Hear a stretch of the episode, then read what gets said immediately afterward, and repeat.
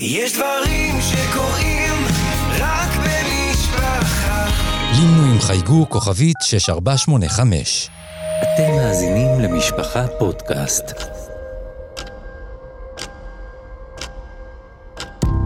הפסקת אש. מאחורי הקלעים של המבצעים הצבאיים הגדולים בתולדות המדינה. עורך ומגיש, ישראל יוסקוביץ'.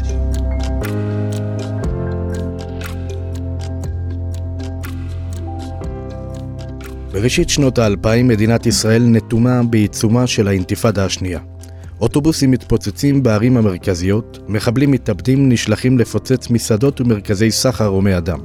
ישראל סופרת את חלליה ומתקשה להתמודד עם גל הטרור הרצחני. בי"ג בתשרי תשס"א, יום לפני חג הסוכות, נקנעים שני חיילי צה"ל לרמאללה ומותקפים בחייתיות בידי המון פלסטיני. הם נלקחים לתחנת המשטרה בעיר ומושלכים מהקומה הגבוהה לארץ. המוות האכזרי שלהם, כמו גם הידיים המגואלות בדם של אחד הרוצחים שנופף מול ההמון, היכו בזעזוע מדינה שלמה. שנתיים וחצי יחלפו. במהלכן ישראל סופרת את קורבנותיה ומנסה, ללא הצלחה, לפלס דרך למיגור הטרור. בליל הסדר תשס"ב מתרחש האירוע הטראומטי והנורא מכולם. מחבל מתפוצץ בחדר האוכל של מלון פארק בנתניה. 30 ישראלים נרצחים בטבח הנורא. ראש הממשלה אריאל שרון מבין שהגיע הזמן לעשות מעשה. צה"ל בהוראתו נכנס לכפרים ומתחיל בתיאור קיני הטרור. מבצע חומת מגן יוצא לדרך. במהלכו מופעלות חמש אוגדות. במקביל, ומגויסים כ-20 אלף חיילים מילואים. במהלך המבצע השתלט צה"ל על העיירות והערים הפלסטיניות ביהודה ושומרון. השם חומת מגן נבחר על ידי תת-אלוף גל הירש, שנמנה על מפקדי המבצע והוגיו. גל הירש הוא האורח שלנו בהפסקת אש.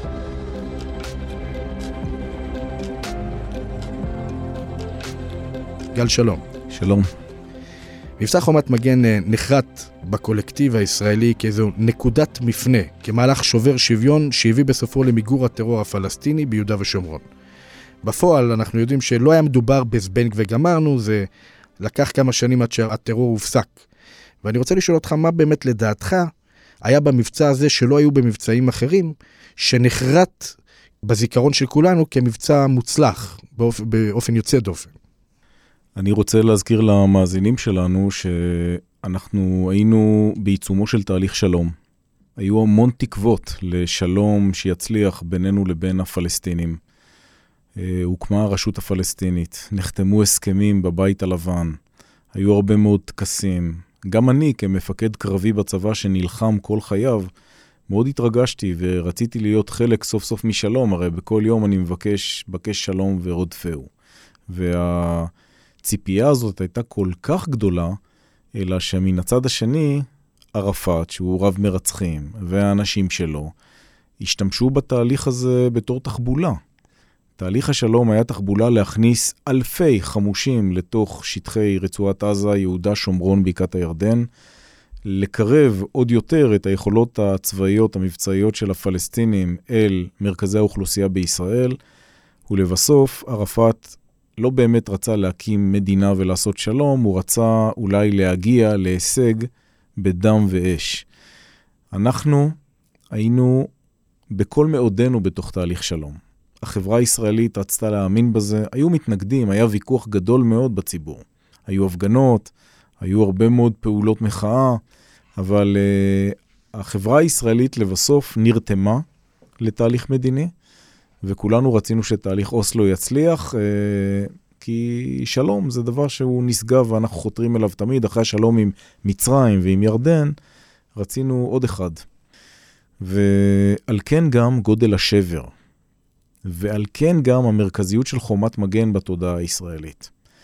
ברגע שהיה ברור שמוליכים אותנו שולל, מסובבים אותנו בכחש, הפלסטינים מרמים אותנו, ומדי יום, צריך לזכור, אני אומר למאזינים שלנו שמכירים גלי טרור ויודעים מה אנחנו עוברים בעצם הימים האלה במדינת ישראל, רק כדי לתת פרופורציה וכדי להבהיר איפה אנחנו היינו, אנחנו באותה תקופה, סוף שנות ה-90, תחילת שנות ה-2000, ובוודאי מאז ספטמבר 2000, פרוץ מתקפת הטרור על ישראל, אנחנו איבדנו מדי יום בין עשרה ל-60 ישראלים שנרצחו בדם קר על ידי מחבלים מתאבדים שפוצצו אוטובוסים, ירי ברחובות, התפוצצויות בקניונים.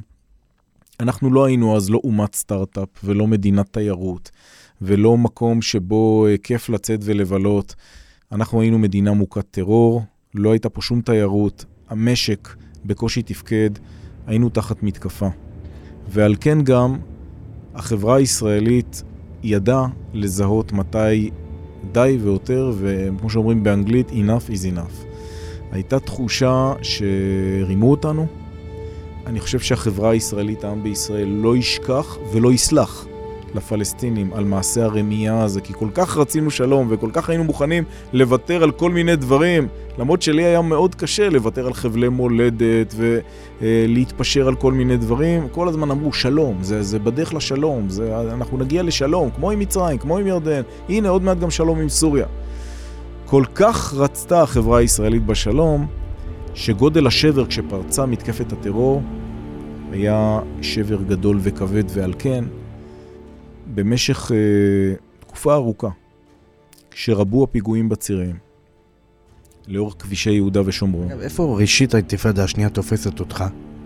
אני הייתי מפקד חטיבת בנימין, פיקדתי על האזור של אה, צפון ירושלים, רמאללה, בערך מירושלים ועד אה, צומת תפוח, גוש שילה עלי, שבות רחל, מעלה לבונה, עד בקעת הירדן, ספר המדבר, ועד קו התפר בואכה מכבים, קריית ספר, מודיעין עילית הייתה תחת אחריותי, ועוד חטיבה מאוד גדולה.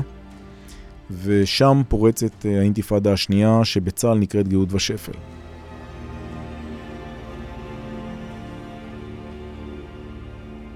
אני ברשותך, לפני שאני אתאר את זה, אני רוצה להזכיר למאזינים מאיפה אני הגעתי לחטיבת בנימין. אני פיקדתי על יחידת הקומנדו שלדג, יחידת עילית שפועלת מעבר לקווי האויב, המבצעים שלה הם חשאיים, אנחנו לא מדברים עליהם, יחידה סודית מאוד, של חיל האוויר ושל המטה הכללי. אחרי הפיקוד על שלדג, אני נשלחתי ליהודה ושומרון כדי להכין את יהודה ושומרון למקרה של מלחמה אם תהליך השלום לא יצליח. במהלך התקופה הזאת שבה נלחמתי בטרור והכנתי את יהודה ושומרון למלחמה, נפצעתי במערב מחבלים פציעה מאוד קשה. אני נפצעתי צפונית לרמאללה, חיכו לי יותר מ-30 מחבלים שפגעו בי פגיעה שהביאה אותי לשנה בבית החולים. הגעתי עם 97% נכות להדסה עין כרם בירושלים, עברתי טיפול נמרץ נשימתי, אה, עברתי ניתוחים רבים, היו צריכים קודם כל להציל את חיי, אחר כך אה, להחליף לי הרבה מהעצמות שנשברו במתכות שונות, ולנסות ולשקם את המערכת העצבית שלי שנפגעה, ואני לא רוצה פשוט אה, לזעזע את המאזינים שלנו בתיאורים גרפיים של פציעה מאוד קשה, אבל מהדסה עין כרם בירושלים הגעתי לאגף השיקום בתל השומר, פצוע מאוד קשה, והייתי שנה שלמה בשיקום. אני התעקשתי לחזור להילחם, ומרגע שיכולתי להפעיל שוב את יד ימין וללחוץ על ההדק, אה, כי המשימה שלי הייתה כך הגדרתי אותה לרופאים, אני רוצה לראות, לחבק ולכתוב. אני רוצה להיות מסוגל להפעיל נשק, אני רוצה להיות מסוגל לכתוב, אז חשבתי על תוכניות מבצעיות, לא על ספרים. ואחרי שנה, כשאצבע ימין התחילה לזוז, אה, התעקשתי לחזור ולפקד על המקום שבו נפצעתי, על חטיבת בנימין. הזכרת את הרצון שלך לכתוב, לכתוב uh, מבצעים. אני באמת אה, נזכר עכשיו שיצא לך שם כזה של מפקד שהיה עסוק הרבה מאוד גם בכתיבה אסטרטגית של כל מיני תוכניות מלחמה.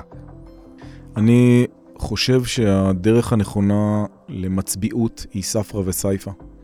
אני חושב שצריך ללמד בני יהודה קשת, אבל צריך גם לחתור להיות איש אשכולות. וצריך אה, להיות עם סכין בין השיניים, אבל צריך גם להיות לך, צריך גם להיות לך קולמוס ביד. וצריך להרבות בקריאה. ואני מתבסס בכל שנותיי על התנ"ך, על uh, המקורות, גם מקורות אחרים שבאו אחרי התנ"ך, על שירה, על פילוסופיה, על קריאה רבה ועל כתיבה, משום שהשפה היא הכלי המרכזי בידיו של המפקד. בסופו של דבר, כדי לנסח רעיון מבצעי, כדי להוביל לוחמים אל הקרב, אתה צריך להגדיר היטב מה אתה רוצה ולנסח את זה כדי להיות מסוגל לכתוב את זה, כדי להיות מסוגל לכתוב תוכנית מבצעית, כדי להיות מסוגל לכתוב אפילו תוכנית מתאר ארצית, תב"ע בעירייה, פרוגרמה לבנות בניין, דרישה מבצעית לפתח אמצעי טכנולוגי. אתה צריך לעשות שימוש מושכל בשפה. זה אומר שאתה צריך לדעת לקרוא המון כדי שתהיה מסוגל לכתוב היטב. אז ספרא וסייפא ומקראות ישראל וחתירה ל... להיות איש אשכולות. אתגר לא קטן, במיוחד בימים האלה. אז אני עסקתי אכן בהרבה מאוד uh, משימות ופעילות בשטח, לצד פעילות של למידה ותכנון. בתקופה של uh, פרוץ האינתיפאדה השנייה הייתי מח"ט בנימין, הובלתי את החטיבה שהיא הייתה הגדולה בצה"ל, שמונה גדודים, ללחימה קשה מאוד בפסגות, במחנה עופר, גבעת זאב, uh, צפון ירושלים, uh, אזורים כמו שילה ועלי, uh, מקומות שמוכרים לציבור היום סביב פיגועים, היו אז זירות לחימה משמעותיות. ואנחנו ניהלנו קרבות קשים מאוד מול כוחות הרשות הפלסטינית, כוח 17, הביטחון הכללי, המודיעין הצבאי, התנזים, הג'יהאד האיסלאמי, הפת"ח, החמאס, לא חסרים לנו אויבים. אה, בשלב מסוים, אה, אלוף הפיקוד, משה בוגי יעלון, אה, אחרי ששנתיים בתפקיד, ביקש ממני לעבור אל פיקוד המרכז ולקבל על עצמי את האחריות על כל הפעילות המבצעית ביהודה, שומרון, בקעת הירדן. ואני התמניתי להיות קצין האג"ם של פיקוד המרכז. בוגי אמר לי אז, אני רוצה ש... כמו שאתה מדבר תמיד על זה שאנחנו צריכים לצאת למלחמה ולפרק אותם, תעביר אותנו ממגננה למתקפה. ובזה עסקתי כל הזמן. במשך רצף של יותר משנה, ביצענו עשרות ומאות פעולות פשיטה לתוך שטחי הרשות הפלסטינית, גם כדי שהלוחמים והקצינים והיחידות יכירו את השטח, גם כדי שיפתחו שיטות לחימה מיוחדות וחדשניות ללחימה בזירה הזאת, שהיא לא קלה, וגם כי הלוחמים שלנו היו אז בעיקר בלבנון, ורציתי שהשיטות הלחימה ותורת הלחימה יותאמו בצורה יותר טובה. את התהליך הזה של הכנות ובניית הכוח והצטיידות ורכש, ביצענו דרך הרבה מאוד פשיטות. במרץ 2002, זה כבר שנה מאז שאני עובד על תוכנית מבצע שנקראת שדה אחר. שדה אחר הייתה פעולה שאף אחד לא רצה. בגלל שהיינו עדיין בתוך תהליך מדיני, למרות הלחימה והפיגועים וההתאבדות, כל הזמן אמרו, אולי זה חלק מייסורי השלום. אולי אלה במפרים בכביש. אני לא חשבתי כך, אני חשבתי שאנחנו צריכים לצאת למלחמה. ולא אהבו אותי כל כך. הייתי אז מאוד בודד, אני מצאתי את עצמי מתווכח, שלא לומר רב ומתעמת עם רבים ממפקדיי ועמיתיי, והתעקשתי שצריך אה, לצאת למלחמה ולפרק את הרשות הפלסטינית ואת ארגוני הטרור שלה מנשקם. ברמה גם של לפרק אותה הלכה למעשה, דה פקטו, ופשוט לקלוט אותה חזרה בישראל? אני התכוונתי בעיקר לפרק את היכולת הצבאית החמושה שלה, שהייתה אז מאוד בעייתית, כי לא התאפשר לנו, לפי ההסכמים המדיניים, לפעול בתוך שטחי A, שהם שטחים שהיו באחריות מלאה של הפלסטינים לפי ההסכמים שחתמנו עליהם כמדינה. בשטחי A, על פי אותם הסכמי אוסלו, גם מבחינה אזרחית וגם מבחינה ביטחונית, אסור היה למדינת ישראל לפעול. ולא פעלנו. זה היה ממש כמו, נאמר, מדינה, מדינת אויב רחוקה, שאסור להיכנס אליה, למרות שהיא יושבת ממש פה לידינו, ליד פתח תקווה, ליד ירושלים, ליד uh, נתניה וליד uh, עפולה. כיבדנו את ההסכמים. אני טענתי שצריך להפסיק לכבד את ההסכמים האלה, משום שרשות זה אומר גם סמכות, אבל זה אומר בעיקר אחריות. ולא ראיתי שום אחריות בצד הפלסטיני, ולא שהם לוקחים אחריות. והיו לי עימותים מאוד קשים, ו... תוך כדי העימותים האלה, עם, עם, לצד לחימה בלתי פוסקת, לילה-לילה, בפשיטות בשטח, עסקתי בהכנות לפעולה גדולה. על פי תפיסתי, זה נועד להיות ממש כמו שמיכה על מדורת הטרור. אם מסתכלים באופן מטאפורי, אני דמיינתי את מדינת ישראל שנמצאת בתוך מדורה כולה, ושאלתי את עצמי איך מכבים מדורה כזאת גדולה. אז אפשר לרוץ עם מלא מטפי כיבוי, אבל זה לא יכבה את האש, צריך קודם כל להחניק אותה ולהפוך אותה ממדורה לרמץ. לגחלים לוחשות. עכשיו, איך עושים את אותו תהליך של להפוך מדורה לרמץ? אני חשבתי מטאפורית שצריך שמיכה גדולה מאוד, שתרד בבת אחת על כל שטחי הלחימה ועל כל מקורות הטרור ביהודה, שומרון, בקעת הירדן. חשבתי שגם בעזה, אבל לא הייתי אחראי על עזה אז. הייתי אחראי על המבצעים בפיקוד המרכז. הכנתי פעולה כזאת. כשהצגתי אותה, את התוכנית שלי על שמיכה על מדורת הטרור שכללה חמש אוגדות ואת כל הכוחות המיוחדים של צה"ל והרבה מאוד אמצעים אחרים של צה"ל, אה, כולל אה, טנקים, מטוסים ללא טייס, מסוקי קרב ועוד. אה, אנשים חשבו שיצאתי מדעתי לגמרי. אמרו לי, תקשיב, מה אתה מדבר? זה זירה שבה הטרור נמצא בתוך האוכלוסייה, הכל זה ערים רוויות אוכלוסייה. איך ניכנס פה עם אוגדות, עם חטיבות? זה כמו להכניס פילים לחנות חרסינה, יהיו המון אבדות אזרחיות, כל העולם יצא נגדנו, על מה אתה מדבר? ואני אמרתי, לא, אנחנו נפתח שיטות אחרות. אפשר לעשות תמרון סלקטיבי, אנחנו כמובן לא נפגע בחפים מפשע, אבל אפשר ואנחנו יכולים לעשות את זה, לשמור על רוח צה"ל ולעמוד במשימה. אחת התוכניות שדוברו, אני יודע שיש כאלו שמייחסים אותה ל... לרמטכ"ל הקודם, אה, אביב כוכבי, אני לא יודע, אבל אה, זה, העניין היה באמת, במקום אה, שכוחות צה"ל יתהלכו בתוך הסמטאות הצפופות ויהיו חשופים למטחים מהגגות, פשוט לקדוח בתוך הקירות. זאת אומרת, היית שותף לא, לאותה תוכנית? כמובן שלנוע בסמטאות היה ממש להיכנס לתוך המלכודת שהכוחות הפלסטינים הכינו לכוחותינו, ולכן הרעיון של לתמרן לא דרך הרחובות אלא דרך הקירות היה רעיון מאוד נכון, ובמסגרתו רכשנו כפיקוד המרכז אה, מאות ואלפי, בערך את כל הפטישים שהיו אז ב-ACE, הום סנטר, אה, כל הטמבוריות בערך, אני אז רכשתי את כל הפטישים שהיו במדינת ישראל כדי לספק לקוחות פטישים כבדים. אה, ואמצעים נוספים כדי לקדוח ולעבור דרך קירות ולתמרן דרך הקירות. אנחנו ביצענו מהלכים רבים נוספים, עשינו שימוש נרחב באש מדויקת בצלפים ובקלעים, הגברנו מאוד את המיגון לכוחותינו כי הם היו ממש חשופים, התחלנו להשתמש יותר ויותר במסוקי קרב לצורך חיפוי מלמעלה, כמובן במטוסים ללא טייס, ועדיין לא יכולנו להשתמש בכל עוצמת האש של צה"ל. לא יכולנו להפעיל את מטוסי הקרב של חיל האוויר, למרות שהפעלתי לפחות שלוש פעמים מטוסי קרב כשלא הייתה ברירה אה, ביהודה ושומרון. אה, לא יכולנו להפעיל ארטילריה, תותחים. לא יכולנו להפעיל הרבה מאוד אמצעים שיש לנו. צה"ל הוא צבא מאוד מאוד חזק, שהוא צריך להתמודד מול צבא סדיר שמולו, ו... או מול צבא גרילה. אבל כשמדובר באוכלוסייה, יש פה את ההתנגשות בין רוח הלחימה והערכים של רוח צה"ל לבין אה, עמידה במשימה ושמירה על חיי החיילים. בנוסף, היה לכם גם מאוד אה, מחסור אה, משמעותי, לפחות ביחס להיום, במודיעין. זאת אומרת, פחות ידעתם על, אה, כמו שאתם יודעים היום.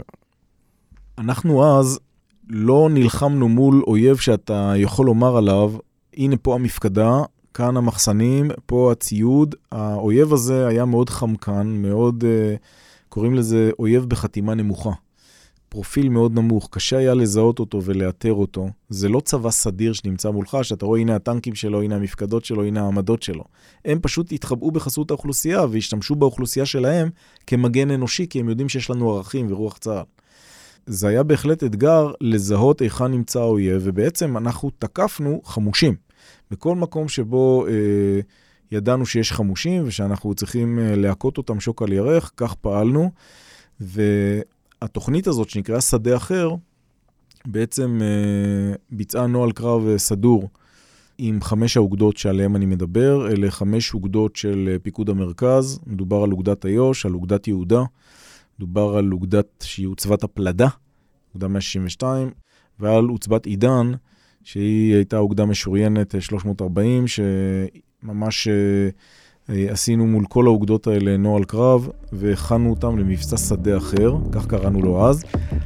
במרץ 2002, כשהיינו תחת שיאם של גלי טרור ובשיאן של הפשיטות שלנו לתוך שטחי הרשות הפלסטינית מול יעדי אויב, באותה תקופה, צריך להזכיר למאזינים שלנו כדי שיבינו את המספרים. במרץ, חודש אחד, איבדנו 131 אזרחים שנרצחו. בפיגועי טרור, 131 בחודש אחד ו-1,400 פצועים קשה. אלה מספרים לא רגילים. עכשיו, כמובן, הפיגוע במלון פארק, בליל הסדר, כשכל עם ישראל נמצא אה, סביב שולחנות הסדר, נכנס מחבל מתאבד אל אה, מלון פארק והתפוצץ שם. הוא רצח 30 איש בשנייה ופצע מאות. כל מי שהיה שם באותו ליל סדר במלון בנתניה אה, נפגע או נהרג. אה, אני נקראתי מיד להגיע אל המטה הכללי. חשבתי שעוד אני אספיק להיות בשולחן הסדר, אבל יצאתי במהירות והדהרתי אל המטה הכללי. הייתה לי פגישה עם אלוף הפיקוד, הרמטכ"ל ושר הביטחון אצל שר הביטחון. שאול מופז היה רמטכ"ל, איציק איתן היה אלוף פיקוד המרכז, אה, שר הביטחון היה פואד בן אליעזר, ראש הממשלה היה אריאל שרון. אני נכנסתי, אה, שר הביטחון שאל, כן בני, מה הבאת לי היום? כי כל פעם הייתי מגיע אליו עם מבצעים אחרים ופעולות אחרות. אני אמרתי שבאתי עם המבצע למלחמה, ושצריך לצאת למלחמה. הייתה שם שיחה בחדר, אה, הייתה שיחה של השר עם ראש הממשלה, ואני קיבלתי את האישור רוץ לפיקוד, ותתחיל, נתחיל ברמאללה ובשכם. וכשאתם מתחילים ברמאללה, הדבר הראשון שאתם עושים זה בעצם לכתר את המוקטעה של ערפאת. במבט לאחור, אתה חושב ששם באמת התחיל המהלך השובר השוויון, שגרם באמת להמשך, אה, להכניע באמת את הטרור? או שאתה חושב שזה היה משהו יותר סמנטי, סמלי, פחות משמעותי באמת למלחמה הישירה מול הטרור. קודם כל אני רוצה לתאר את היציאה שלי מהמטה הכללי בתל אביב לירושלים, למפקדת הפיקוד. אני דהרתי במהירות עם חבורת הפיקוד שלי, תוך כדי שאני מפעיל ברשת הקשר הרבה מאוד כוחות, קורא לכולם, מפעיל צווי 8, קריאה למילואים, אה, נותן הוראות שונות ברשת הקשר, ואז בשיחה ביני ובין קצינת החמ"ל שצלצלה לי ושאלה איך יקראו למבצע, כי לתוכנית קראו שדה אחר. איך יקראו למבצע? כי צריך להוציא אותו עכשיו מן הכוח אל הפועל. אני אמרתי לה, אני רוצה שיקראו לו חומת מגן. אמרתי לה, יש שיר של המשורר חיים חפר, שנקרא בין גבולות. בשיר הזה הוא אומר, לעולל ולרך שערים פה נפתח. למח ולזקן, אנו פה חומת מגן. ואמרתי לה, אנחנו נהיה חומת מגן לעם ישראל, ואנחנו יוצאים למלחמה, ומאז שמו של המבצע הוא חומת מגן. ולשאלתך, אני חושב שההכרעה הושגה קודם כל וראשית לכל בגלל היגיון המבצע. המבצע הזה היה מהלומה. עכשיו אני רוצה להסביר למאזינים שלנו מה ההבדל בין מהלומה לבין מבצע של פירוק שיטתי. הייתה אז מולנו מכונת טרור מפלצתית. זה בכלל לא במספרים של היום, זה פי כמה וכמה וכמה וכמה ממה שאנחנו חווים היום. ואנחנו היינו צריכים קודם כל לבלום, לבלום את גל הטרור הזה, לעצור את המכונה הזאת. לפעולה כזאת נגד הוקטור, נגד מגמת הפעולה של האויב, קוראים מהלומה. תפקידה של המהלומה הצבאית על פי תורת המלחמה היא קודם כל לשבש את פעולת האויב, לבלום אותו, ואז ליצור תנאים להכרעה. זה מה שעשה חומת מגן. אנחנו פעלנו כשמיכה על מדורת הטרור, בעצם הורדנו חמש אוגדות בבת אחת על כל השטח. פעלנו כמהלומה שלכוחות הפלסטינים היה קשה מאוד להתאושש ממנה, הם היו בשוק. היו אלפי שבויים שנלכדו, היו להם מאות הרוגים, פצועים רבים אה, בקרב הכוחות הלוחמים שלהם, כל הטרוריסטים האלה, והגענו לכל מקום. בעצם לראשונה, מאז מלחמת ששת הימים, הציבור הפלסטיני חווה את עוצמתו של צה"ל. צה"ל בחילו, ממש ככתוב, עם כלביא יקום. העם קם, התגייס ויצא למלחמה. עכשיו מדובר על צה"ל בחילו. טנקים ונגמשים ומסוקים ו- וכוחות צנחנים ורגלים ומשמר הגבול ולוחמים מכל היחידות פעלו בעת ובעונה אחת בנחישות רבה, בדבקות רבה, באומץ רב. כל זה פשוט היכה בהלם את הפלסטינים. זאת אומרת, ההלם הזה גם אה, מנע למשל הימלטות של הרבה מבוקשים? כן, וגם מי שנמלט, אנחנו סגרנו את השטח בצורה כזאת והקמנו מערבים כאלה שפגענו בהרבה מאוד אויבים. בזמנו דובר גם שהיו כאלו שמצאו מחסה במוקטעה אצל ערפאת. אנחנו, הפעולה הראשונה, מיקדנו אותה אה, מיד אל ראש הנחש. ולכן, כפי שאמרת, ובצדק, לצד ההתנפלות על אה, מקורות טרור כמו שכם ומקומות אה, אחרים שידענו שהם אה, מעיינות נובעים לטרור, ההליכה על המוקטעה, שזאת הייתה המצודה של ערפאת ברמאללה, הייתה לה משמעות גם מבחינה סמלית, תודעתית, תקשורתית, וגם משום ששם באמת היה הפיקוד של כל המנוולים האלה.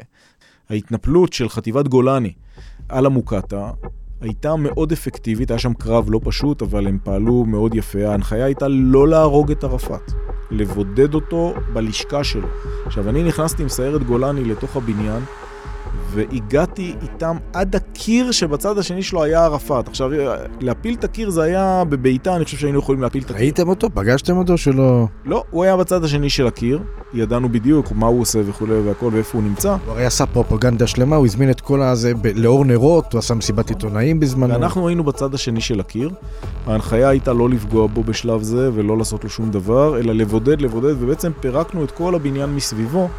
אה, רק החדר שלו אה, בעצם נשאר כמו שהוא, וככה זה היה תקופה מאוד ארוכה. במקביל לפעולה הזאת במוקטעה, שבה מצאנו גם המון אמצעי לחימה וכסף מזומן שמימן את הטרור, והרבה מאוד אמצעי לחימה ש- שאני אני בעצמי התרשמתי מאוד מההיקפים. היו שם מספרים... אה, פשוט הם בנו צבא של טרור מאוד גדול. במקביל פעלנו בכל מרחבי יהודה, שומרון ובקעת הירדן, ונוצרו לנו עוד בועות בעלות משמעות אסטרטגית. למשל, בבית לחם, המחבלים שראו מה אנחנו יודעים לעשות והבינו שאין להם אה, לאן ללכת, הם ברחו לתוך כנסיית המולד. עכשיו, זה אתר אסטרטגי, הוא קדוש לכל העולם הנוצרי. ואנחנו לא רצינו כמובן לפגוע באתר קדוש, והם היו נצורים שם, והם לקחו בשבי כבני ערובה את כל הכמרים ואת כל כהני הדת הנוצרית שם. ואנחנו פשוט... אה, כלומר שחלקם נחשדו בשיתוף פעולה איתם, עם... אה, כן, אבל באופן כללי, מבחינה אה, גלובלית, תקשורתית, אנחנו היינו אז בעיצומה של מלחמה בכל רחבי יהודה, שומרון, בקעת הירדן, והיו לנו מוקדים כמו המוקטעה, שבה ערפאת היה נצור על ידינו, כנסיית המולד שהייתה מוקפת על ידי כוחות קומנדו שלנו, כוחות מיוחדים, וצוותי משא ומתן שמנהלים את המשא ומתן הזה, עם הרבה מעורבות בינלאומית, כי כולם היו חרדים למקום הקדוש הזה לכל העולם. והיה המתקן של הביטחון המסכל של ג'יבריל רג'וב בביטוניה, לא רחוק מרמאללה, שגם הוא היה מוקד של התרחשות. כוח 17. לא, זה המודיעין, זה- זה אה, זה היה מוחמד דחלן. הביטחון המסכל, כוח 17 הוא כוח אחר. והשעה מוחמד דחלן היה... הוא גם לא היה ארגון משלו, יש שם מלא, אנש, מלא גורמים עם כל מיני ארגונים. כוח 17 היה יחידת העילית של ערפאת, שמולו נלחמנו כמובן אה, עם כוחות מיוחדים שלנו והוא נפגע קשה מאוד. ונוצרו מוקדים שונים של לחימה, שאני יכול להזכיר אותם, בכל מקום הייתה לחימה, אבל המוקדים שבלטו מאוד בהתנגדות היו למשל מחנה הפליטים אה, בטול כרם, הקסבה בשכם, מספר מחנות פליטים בשכם, מחנה הפליטים בג'נין שהיה זירת לחימה קשה מאוד ואיבדנו שם 23 מלוחמינו. ונאלצנו בסוף אה, פשוט אה, להכריע את המחנה הזה אה, באמצעות תנועה של דחפורים ממוגנים, ולהמשיך לתאר את, ה, את הבתים והמבנים. ו... אבל מה שמעניין אותי זה מה קרה אז. שפתאום צה"ל פתאום מבין שכדי למגר את הטרור הוא יכול באמת להשתלט, כמו שאתה אומר, סמ- אה, לפרוס שמיכה ולחנוק את האש. ואתה יודע, לפני זה היו באמת שורה ארוכה של אירועים, גם עם התפיסת הנשק, הספינה, אוניית הנשק הפלסטינית, קרין A. קרין A, וגם האירועים, כמו שאמרנו, באמת הלינץ' ברמאללה, וגם, אתה יודע, שורה של פיגועים. מה קרה אז שפתאום ראש הממשלה שרון מחליט, הנה עכשיו יש לישראל לגיטימציה וזה הזמן. אז אני רוצה להגיד למאזינים שלנו אה, איך אני רואה את הדברים, אה, מה הלך והצטבר באותה תקופה עד לנקודה שאנחנו מכנים בשפה המקצועית קזוס בלי, עילה למלחמה. זאת אומרת, מה הביא אותנו למצב שאני קיבלתי באותו ליל סדר בלילה את ההוראה, קדימה, אתה יכול להתחיל. קודם כל, צריך לזכור שבמשך כל האינתיפאדה השנייה הפלסטינים, בשיטתם הנכלולית הידועה, אה, דאגו ליצור מין מצג כלפי העולם שהם מסכנים ואנחנו תוקפים אותם. זה היה מין דוד וגוליית בהיפוך תפקידים. אנחנו, צה"ל החזק והגדול, פוגע בפלסטינים המסכנים שעומדים עם אבנים מול טנקי המרכבה של צה"ל. וכמובן זה היה שקר וכזב, אבל הם מבחינה הסברתית טובים מאוד, אה, הם עושים אה, תעמולה מתוחכמת מאוד, וזה דבר שבתחום הזה אנחנו צריכים להשתפר גם היום. הדבר אה, הזה השתנה דרמטית בעקבות פיגועי 11 בספטמבר בארצות הברית. ב-11 בספטמבר שנת 2001, ארבעה מטוסי נוסעים נכנסו במגדלי התאומים, שזה היה מרכז הסחר העולמי של ארצות הברית, התרסקו על הפנטגון בוושינגטון, והיו גם בדרך להתעסק על הבית הלבן או על בניין הקונגרס. ארבעת המטוסים האלה הביאו בתוך שעות ספורות לשלושת אלפים הרוגים בארצות הברית. שנרצחו בפיגוע הטרור הגדול בהיסטוריה, שבו אל-קאעידה, אה, עם אוסמה בן לאדן בראשה, בעצם ביצעו את הפיגוע הזה בארצות הברית. בעקבות זה העולם השתנה לחלוטין. והכל הפך להיות מלחמה נגד הטרור. אה, הנשיא בוש אז קבע GWOT, GWOT באנגלית Global War on Terror. ומרגע שכולם היו כאילו במלחמה גלובלית נגד הטרור, העולם התחלק לטובים ולרעים. אנחנו, אה, שפר עלינו מזלנו, ואנחנו היינו מהטובים, וסוף סוף התחילו להבין בארצות הברית ובכל העולם מה זה טרור. והבינו על מה אנחנו מדברים כל השנים. והבינו שהרעים נמצאים בכוחות של ערפאת. ואז פתאום התחלנו לקבל יותר גיבוי מדיני והגברנו את קצב הפעולות שלנו נגד הטרור בשטחי הרשות הפלסטינית. הביטחון שלנו הלך והצטבר, היו לצידי מח"טים, מפקדי חטיבות, שבהם גם, כמו שהזכרת, את אביב כוכבי, שהיה אז מח"ט הצנחנים, צ'יקו תמיר שהיה מח"ט גולני, היה לנו אה, מח"ט הנחל אה, יאיר גולן. באותה תקופה, המח"טים האלה ואחרים היו מאוד אה, בעדי בדרישות שלי אה, לצאת למלחמה. ואני הפעלתי אותם המון בפעולות ובפשיטות שונות אל תוך השטח הפלסטיני ביהודה ושומרון, ואני ידעתי שאנחנו כבר מוכנים. שנצבר הידע והביטחון והניסיון והכוחות שפעלו אז בעיקר בלבנון כבר יודעים איך להילחם בשטח של הרשות הפלסטינית, וגם ידעתי שהחברה הישראלית מוכנה. כי היו כל כך הרבה פיגועים וכל כך הרבה סבל ברחבי כל מדינת ישראל, שידעתי שהציבור יהיה איתנו, וזו הייתה שאלה, כי הדרג המדיני לא היה משוכנע. לא היה משוכנע שיש לנו לגיטימציה. באיזה שלב אתה מרגיש שבאמת יש תפוקה, זאת אומרת, יש תמורה לאגרה, שאתם באמת מצליחים דרמטית להצניח את המספרים של האירועים? אז צריך לומר שחומת מגן הייתה מהלומה.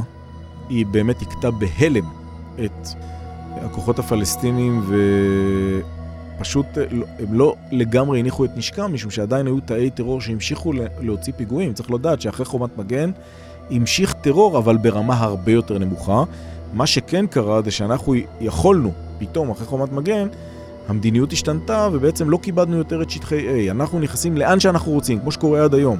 אנחנו נכנסים כדי לסכל טרור עם השב"כ לאן שאנחנו רוצים.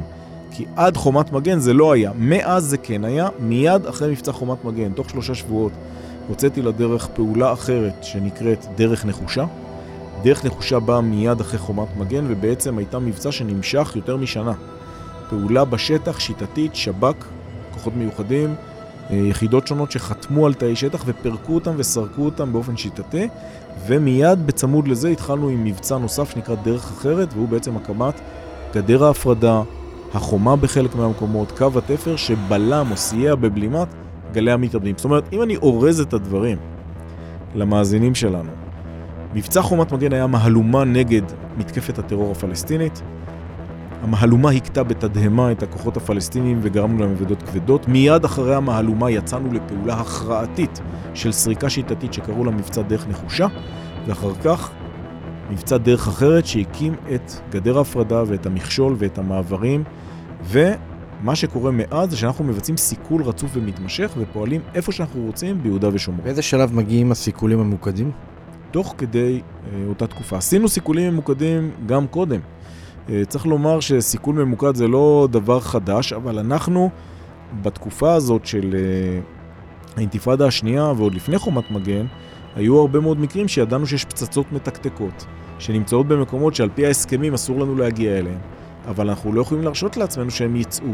הם עברו שטיפת מוח, אינדוקטרינציה במסגדים, שלחו אותם עם חגורות נפץ עליהם, נשים, ילדים, גברים, מבוגרים, צעירים, גלים של מתאבדים לתוך שטחי מרכזי האוכלוסייה במדינת ישראל, כדי לעצור פצצה מתקתקת לפעמים אם אתה לא יכול להגיע אליה עם כוח צבאי גלוי, אתה צריך להפעיל שיטות חשאיות מיוחדות של סיכול ממוקד, וזה מה שעשינו. ולסיום, כשאתה מסתכל היום על האתגר שמגיע מג'נין, אתה רואה באמת את כמויות הנשק, את המוטיבציה, אתה מבין שהגדה המערבית, יהודה ושומרון, זה כבר לא מה שהיה, שחווינו במהלך ה-20 שנה האחרונות, ה-15 שנה האחרונות.